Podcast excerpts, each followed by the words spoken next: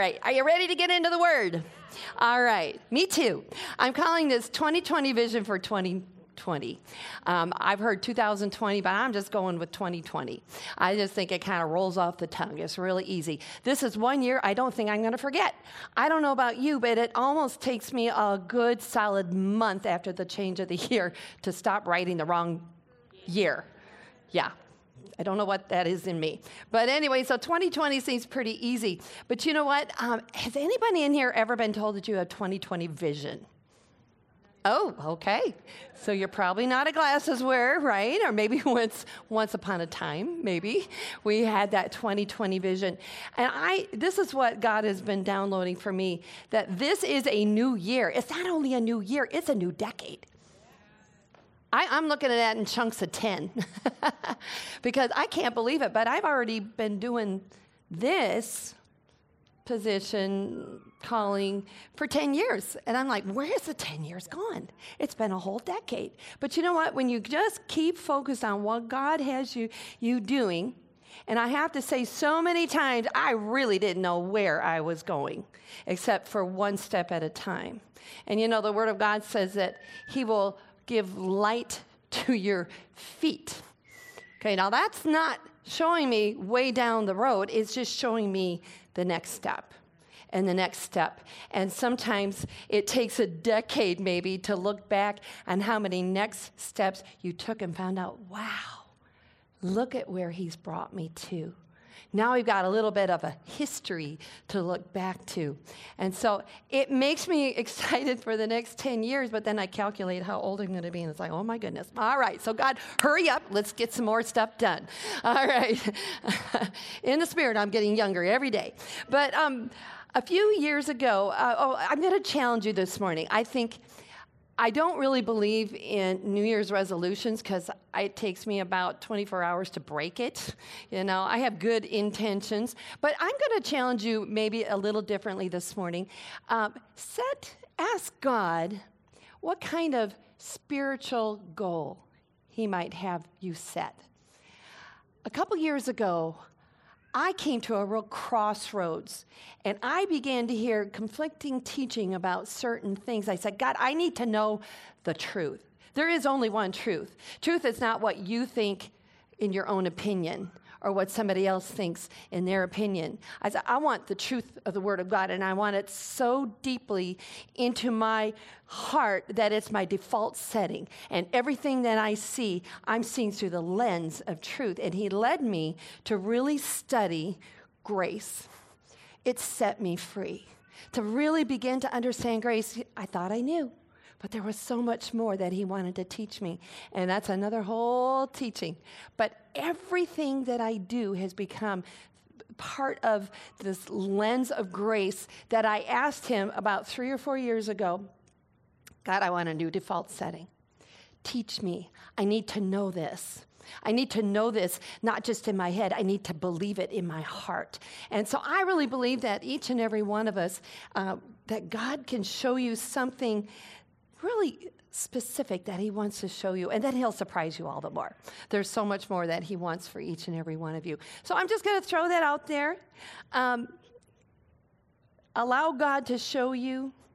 Maybe you just say, God, I'm here. Whatever you want to do is fine with me. And that's good too. But I really believe He really, really wants to do those works in us. And you know what? It's not saying, I, I'm, I'm going to be more patient. I'm going to lose 20 pounds. I'm going, no, you know what it is? God, I'm going to let you do that in me. That's what it is. Because just changing behavior, that's why New Year's resolutions don't work. But maybe God's showing me, oh, maybe that's why I turn to food for comfort instead of to you. You know, I'm, this is just off the top of my head, okay? or maybe I am impatient because I'm really fearful and that's the way I protect myself. I lash out. God, deal with the root. Show me what, and, and, and deal with the root because I'm going to let you do it and just do it in me. I know God is so faithful. He wants to do that in you. So I'm just going to throw that out there as a uh, challenge to allow the Holy Spirit to lead you and guide you into something He wants to do in you in 2020. There's a real good scripture that might give you a few ideas because I think Paul had real clear purpose and set real clear goals. And we find in Philippians 3, verses 10, 12, 13, and 14. I'm going to read these to you. It says, For my determined purpose is. That sounds like a goal, doesn't it? This is my purpose. This is what I'm desiring. This is what I'm going after, that I may know him. There's a good one progressively become more deeply and intimately acquainted with Him, perceiving, recognizing, and understanding the wonders of His person more strongly and more clearly. Wow. How about that for 2020? That's a good one. That I may in the same way come to know the power outflowing from His resurrection.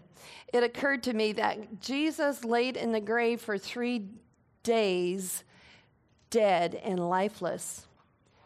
But he said, I am the resurrection and the life. So he couldn't help be raised from the dead because that's who he is. So here he is. We're learning about the outflowing power of his resurrection. And Paul says, Not that I now have attained this ideal, I haven't already been made perfect, but I press on. How many in here need to press on in 2020? All right, we need to press on. If you're stuck in 2019 and everything that happened there, even good or bad, you're not going to be moving forward pressing on, pressing forward. Uh, and he continues to say, I've not been made perfect, but I lay hold of, grasp, and make my own that for which Christ Jesus, the Messiah, has laid hold of me and made me his own. I love that. He's got you. He's grasping you. He's holding you. And then in 13, he says, I do not consider, brethren, that I've captured and made it my own yet. But one thing I do. Everybody say, one thing I do. This is important. He's narrowing it down, he's boiling it down. There's all kinds of things that we could be pursuing. But here's one thing I do. He said, It is my one aspiration forgetting what lies behind and straining forward to what lies ahead. I press on toward the goal to win the supreme and heavenly prize to which God in Christ Jesus is calling us upward. Upward. Our lives are going upward, girls. We're not going downward anymore. We are going upward and onward in Jesus' name in 2020. So, throwing that out there as spiritual goals. And I want to talk to you more this morning about what it means to have 2020 spiritual vision. It's very easy to always be moved by what we see, what we are experiencing, what your senses are telling you. That's a very real world that we live in. You feel pain, and the pain is real. You feel emotions, and emotions are real. Um, of course, we taste, we touch, all those uh, senses are part of this physical world that God created for us to live in.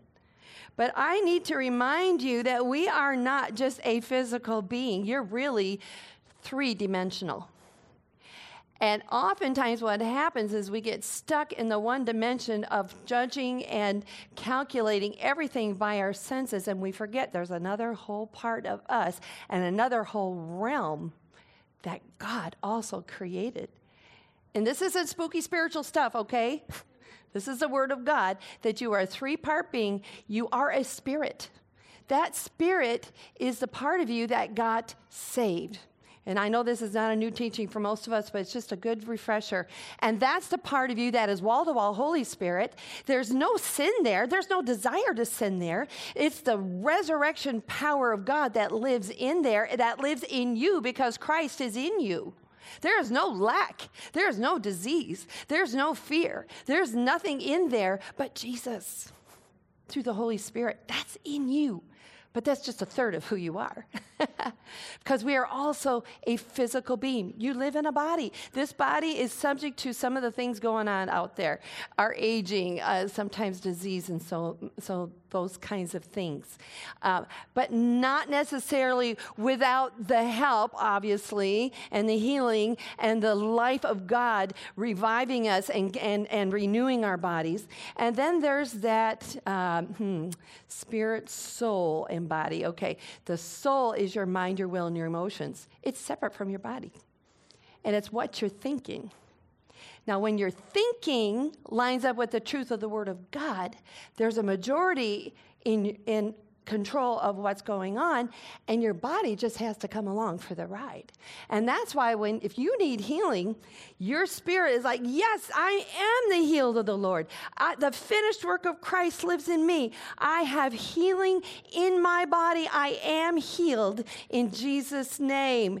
And your, your mind goes, Yeah, but why? You still have symptoms? That's not what the doctor said. It runs in my family that we always have this problem, and it's still going on in my body. So, how can you tell me that I'm the healed of the Lord? We're going to talk about that. What are you looking at? How are you seeing? If you only see and judge truth with your physical eyes, you'll get stuck in the physical world in the physical realm, experiencing physical things that you might feel like you become a target, and you'll never reach into that spirit realm that supernaturally upsets what is natural because it's a supernatural power of God. But you got to see it with new eyes. So we need new eyes, not new glasses, we need new eyes, all right? But in Ephesians 1, we find out that we do have another set of eyes. And it's found um, in verses 10. Nope, that's not a 10, that's a 7. Uh, 17, I need new eyes.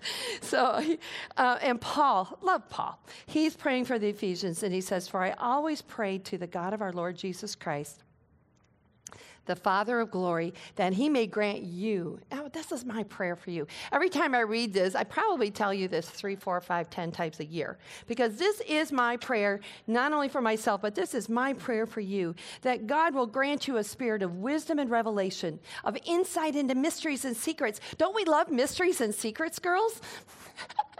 but it's not a secret that you should keep. We should be telling everybody the mysteries and secrets and the deep and intimate knowledge of Him, getting to know our God.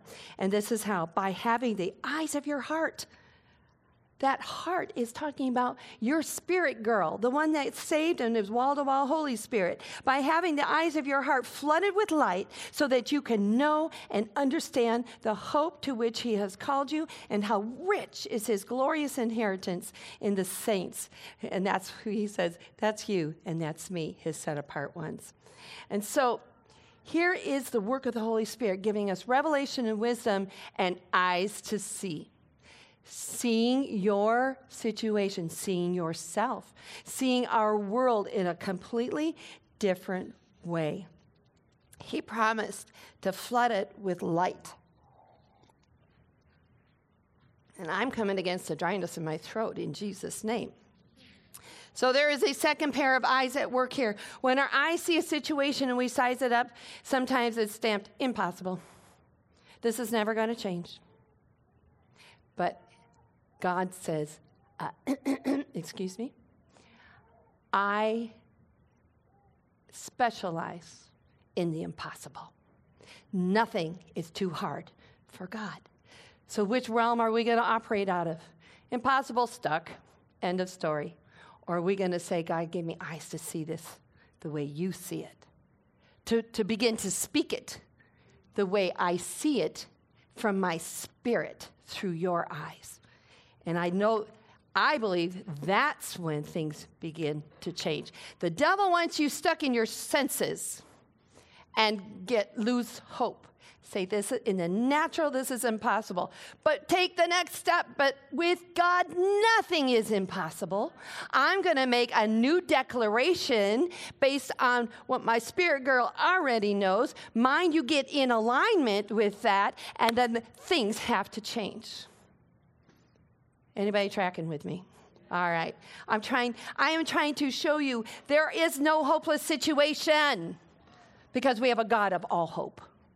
but we've got to make sure our eyes are in the right place. And I love this story in 2 Kings 6. And here we have Elisha the prophet. Elisha is making the enemy really mad. He's really ticked off all the enemies of Israel because God tells him the enemy's plans as if it's as if uh, the, the king says it's as if this prophet is here, and then he hears all of our plans and he goes back to the armies of Israel and they defeat us every time. They're always one step ahead. So he decides, here's a good idea. The king says, I'm going to kill the prophet. So during the night, he surrounds the city where they find that the, um, the prophet is staying, and it's a king of Syria. His plan is to kill Elisha. So the Syrian king sent horses, chariots, and a great army, and they came in the night. They snuck in and this was their plan. And they surrounded the city. And when the servant of God rose early and went out, behold, wow, there's a whole army and horses and chariots surrounding the city. Everybody say, uh oh. That looks like an impossible situation. It's a surprise attack. And it sounds to me they were grossly outnumbered. So, in the natural realm, big trouble, army, horses, chariots, and Elisha's servant says to him, What shall we do? And he might as well have said, We're all going to die. But I love what God did. And maybe God didn't tell Elisha this time that it was going to happen, or maybe he did. We don't really know. But it didn't matter either way because God was going to deliver them no matter what. And so Elisha's servant is freaking out. He's being moved by what he sees, he's being moved by what is true in the natural. And Elisha answered, Fear not. so knock it off. Don't be afraid. For those that are with us are more than those with them. Now, the servant probably scratches his head. Um, 10,000, 20,000? I don't think so. I think they have a bigger army than us, but that's not what was about to be revealed. Because Elisha was seeing in that different dimension. He was not only moved by what he saw, that was not the end of the story. There was a bigger God involved here. And then Elisha prayed, Lord, I pray you open his eyes that he may see. His eyes were open in the natural. But Elisha prayed that his spiritual eyes would be open. And what happened was so the Lord opened the young man's eyes, and he saw, and behold, the mountain was full of horses and chariots of fire round about Elisha. This was what was happening all the while in the spirit realm. There were warring angels who were going to defeat. In fact, that enemy did not know what was about to happen to them. And the coolest thing, you never know how God is going to do. I think he's just so creative. He just has kind of fun. How am I going to do it this time? Hmm, I know. I'll make them all blind. Struck the whole army blind, and they were able. The Israel uh, army was able to round them up and lead them into captivity. So, if you get stuck in only what you can see, you might be stuck with that result. But if you're willing to leap into and dare to believe that there's another dimension to see through, it's the eye of your faith and it's the eye of your heart. So when you're surrounded by trouble, it's important to pay attention. What am I focusing on? Where are my eyes? What am I looking at? What am I fixating on? Because here's another good story King Jehoshaphat in Second Chronicles 20. Again, he's facing an impossible situation. More than one army is attacking, and um, they found out again Syria. Wow, they were just a they were just a thorn in their side. And sometimes, you know what? Sometimes life comes at us from all sides too. And we might feel like uh, everywhere I turn, there's something going on, falling apart. Problems with my family, problems with our finances, problems with this, problems with that. Now it's my health, now it's that. So, what are we going to do? And what I like to n- say is it, in uh, verse 3, it says, And Jehoshaphat feared.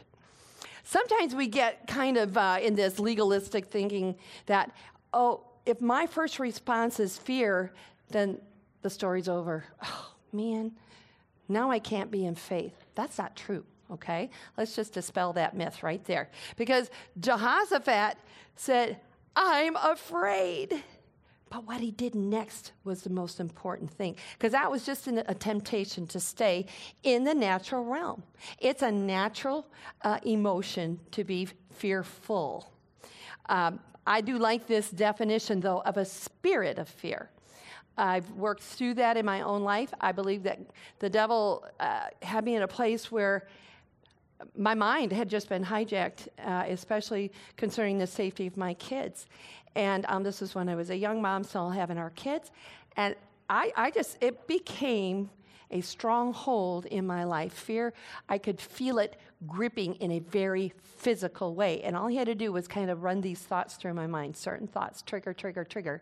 And my response was always the same until I realized one day by the power of God that is not his domain. I'm taking authority. I'm taking that thought captive. You I am not going to believe that anymore because my God said I don't have to have a spirit of fear to release power, love, and a sound mind. My mind became very sound, and I began to recognize it. But that spirit of fear is different than a fleeting fear because fear will approach you, and then you have to, instead of reacting, you have to respond. We did talk about that, didn't we? And so, how am I going to respond to this thing that I could choose to be very fearful about? That's a very sound mind to be able to take a step back and not just automatically run 100 miles down the fear road, because that will leave you uh, running scared and not trusting in God. But Jehoshaphat said, I'm afraid. But his next response was so cool. Oh, I forgot to tell you my definition. Okay, a spirit of fear, and I got this from Jimmy Evans, it's really long. a spirit of fear is a prophet, a negative prophet spirit sent to give you a negative report about your future that God cannot and will not bless. A spirit of fear is a negative prophet spirit. It's trying to prophesy to you what your life is going to look like. It starts to tell you Oh, that's never going to change. It's always going to be that way. You're going to die. This report, that report, that's what's going to happen in your life. He's trying to tell you, uh, like a prophetic spirit, to give you a negative report. It's always negative of your future that God cannot and will not bless. The Holy Spirit is a prophetic spirit sent to give you a positive report about your future that God can and He will bless. Make the choice. What am I listening to? What am I looking at? Okay, so here's Jehoshaphat. He set himself to seek the Lord. He was afraid. He responded by seeking the Lord. He proclaimed a fast throughout the land, and the whole nation came together in agreement.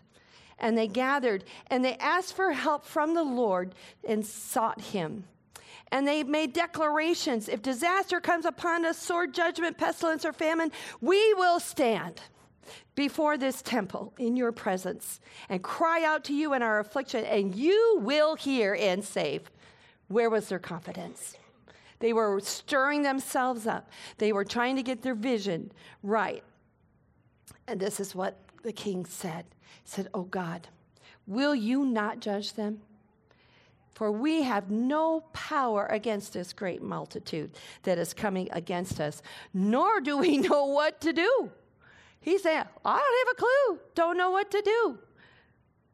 But our eyes are on you.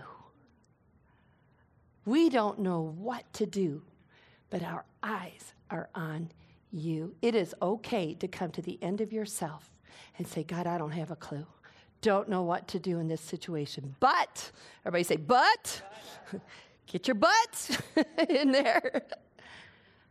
My eyes are going to be on you. Walk me through, Lord, because I don't know what to do.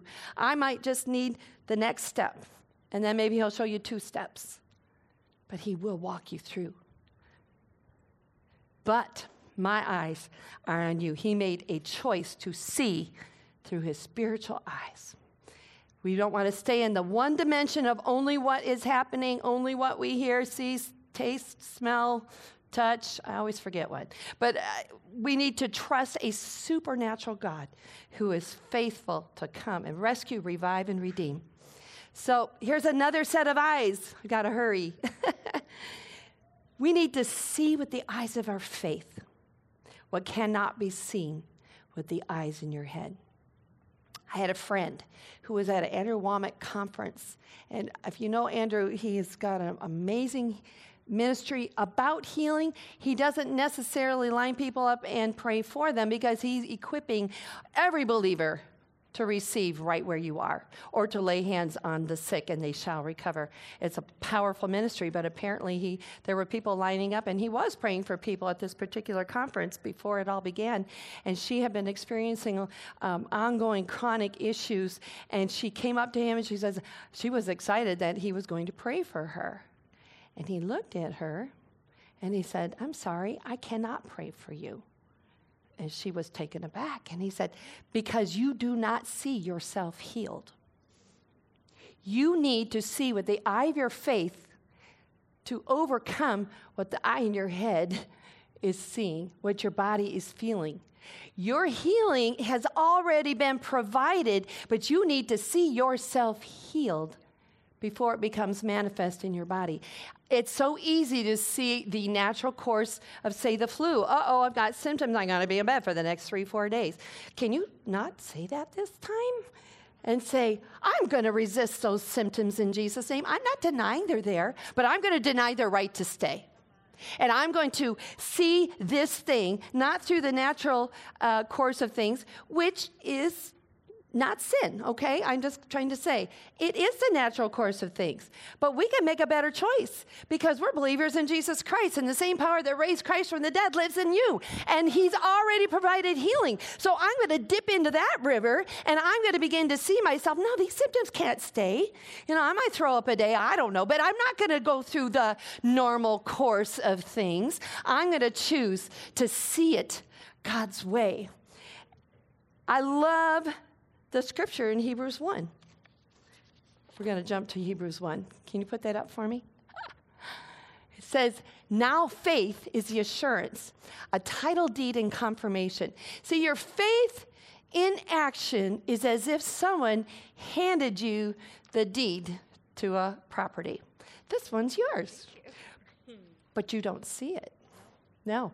No, it's about 100 miles away. You're going to love it. There's a nice stream going through it. There's a beautiful home. Yeah, yeah. You're not going to have to do a thing. It's turnkey. I'm going to give you the title deed. It's yours. You don't even have to pay for it. I'm just giving it to you. Now, she's not there. She can't see it, but does it belong to her? Uh huh, because she's got the paper. She's got the title deed. It's got her name on it. So that's what faith is it's the assurance, it's the title deed of things hoped for divinely guaranteed. You have a guarantee for your healing, but you do have to position yourself to see it come to pass in your body. All right, I keep going to healing because it's like uh, the easiest thing to measure, right? All right, either the symptoms are there or they're not. And the evidence of things not seen, oh, there's where we get hooked up. It's where we get messed up. I'm still seeing it, I'm still feeling it. Oh, it didn't work. Okay, you're still being, you're stuck in the natural. You speak to those symptoms. Say, You have no right in my body. I'm commanding my body to line up with the Word of God. And that's the evidence of things that I do not yet see. I like to say, they're not seen yet. But I am, my faith is a conviction of the reality. It's more real to me what Jesus has done for me than the symptoms that I'm feeling in my body. I'm making that choice. I'm seeing it through different eyes. I'm not going to continue to be stuck in this physical realm. Faith comprehends as fact what cannot be experienced by the physical senses. Wow, there's the other dimension. You can be stuck in your physical senses, but we can, as believers in Jesus Christ, line up with the fact that Jesus is your healer. And 2,000 years ago, he took stripes on his back and he took one for you with your name on it. And there's an, I need to say this never, ever, ever, never is sickness God's way of teaching you anything. It is straight for the pit of hell. And Jesus became a curse for you. And not only did he take your sin, but he took your sick so that you would not have to. He completed the work. There is nothing left unfinished, untouched, undone. Any th- diagnosis that you have might be true in the natural, but in the supernatural, in the spirit, with the eyes of my faith, I'm going to comprehend and grasp like I'm holding the title deed. This is my healing.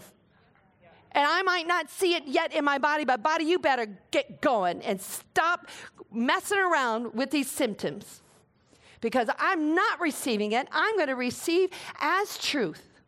See it and say it. I am the healed of the Lord. I've got it right here. You have to grasp it. You have to grasp it. It is yours for every believer.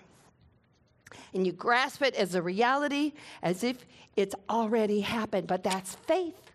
That's faith. You don't see it yet, but you believe that it's already been done and it's coming. It's a coming. So we have to switch from our physical eyes and turn on the eyes of our faith. Say what the Word of God says about your situation. Don't say what you see, say what God sees. Ask Him to show you His perspective, His eyes. See your finances blessed. See your marriage blessed. See a man in your life blessed, if that's where you're at, a man of God. See your children coming back to the Lord. I see it. I see it with the eye of my faith. It hasn't quite happened yet. I got one out there, and God's got him, and he's coming. I see it with the eye of my faith. And you know what I can do, what you can do for any loved one who's not walking with the Lord? You say, Man, how come it's taking so long? God, why, God, why aren't you doing your part? God is in full pursuit of that person's heart 24 7. They just haven't opened it a crack. Because all they have to do is open it a crack, and the Bible says He floods in. Because light will always displace and dispel darkness. It just takes a crack. It takes a crack. So, what we do is we bind the spiritual demonic influence and bind the lies that they're believing so that they have a clear path for God to speak to them. Because you know what He's going to do? He's going to shower them with His love. It's the love of God, the goodness of God that leads people to change, which is really just repentance, isn't it? The one thing I'm, I'm going to encourage you don't ask God for behavior change. That doesn't last. That's why New Year's resolutions don't last. Ask God for heart change, because that's what He does. And then their lives will never be the same. So they get to choose. Man, I wish they didn't. But we're going we're to we're to surround them with a bubble of blessing that's going to help them to draw them and draw them and draw them so that they can hear and see and meet God for the first time a God of love and not a God of judgment. Amen. So I want to say there's a phrase that we hear often it says, seeing is believing. Poor Thomas. That's where he was stuck. I'm not going to believe that he's risen until I touch the nail prints in his hands and put my hand in his side. And isn't it just like Jesus to just make that happen for Thomas, you know. But poor Thomas is always going to be called Doubting Thomas. I'm, when I get to heaven, I'm just going to give him a big hug. Say, I'm really sorry that happened to you, because we all do it. We all do it, but his is like, you know, imprinted in history for all time for us to see. But so that's being stuck in the believing, seeing is believing. But in faith, I want to say, believing is seeing.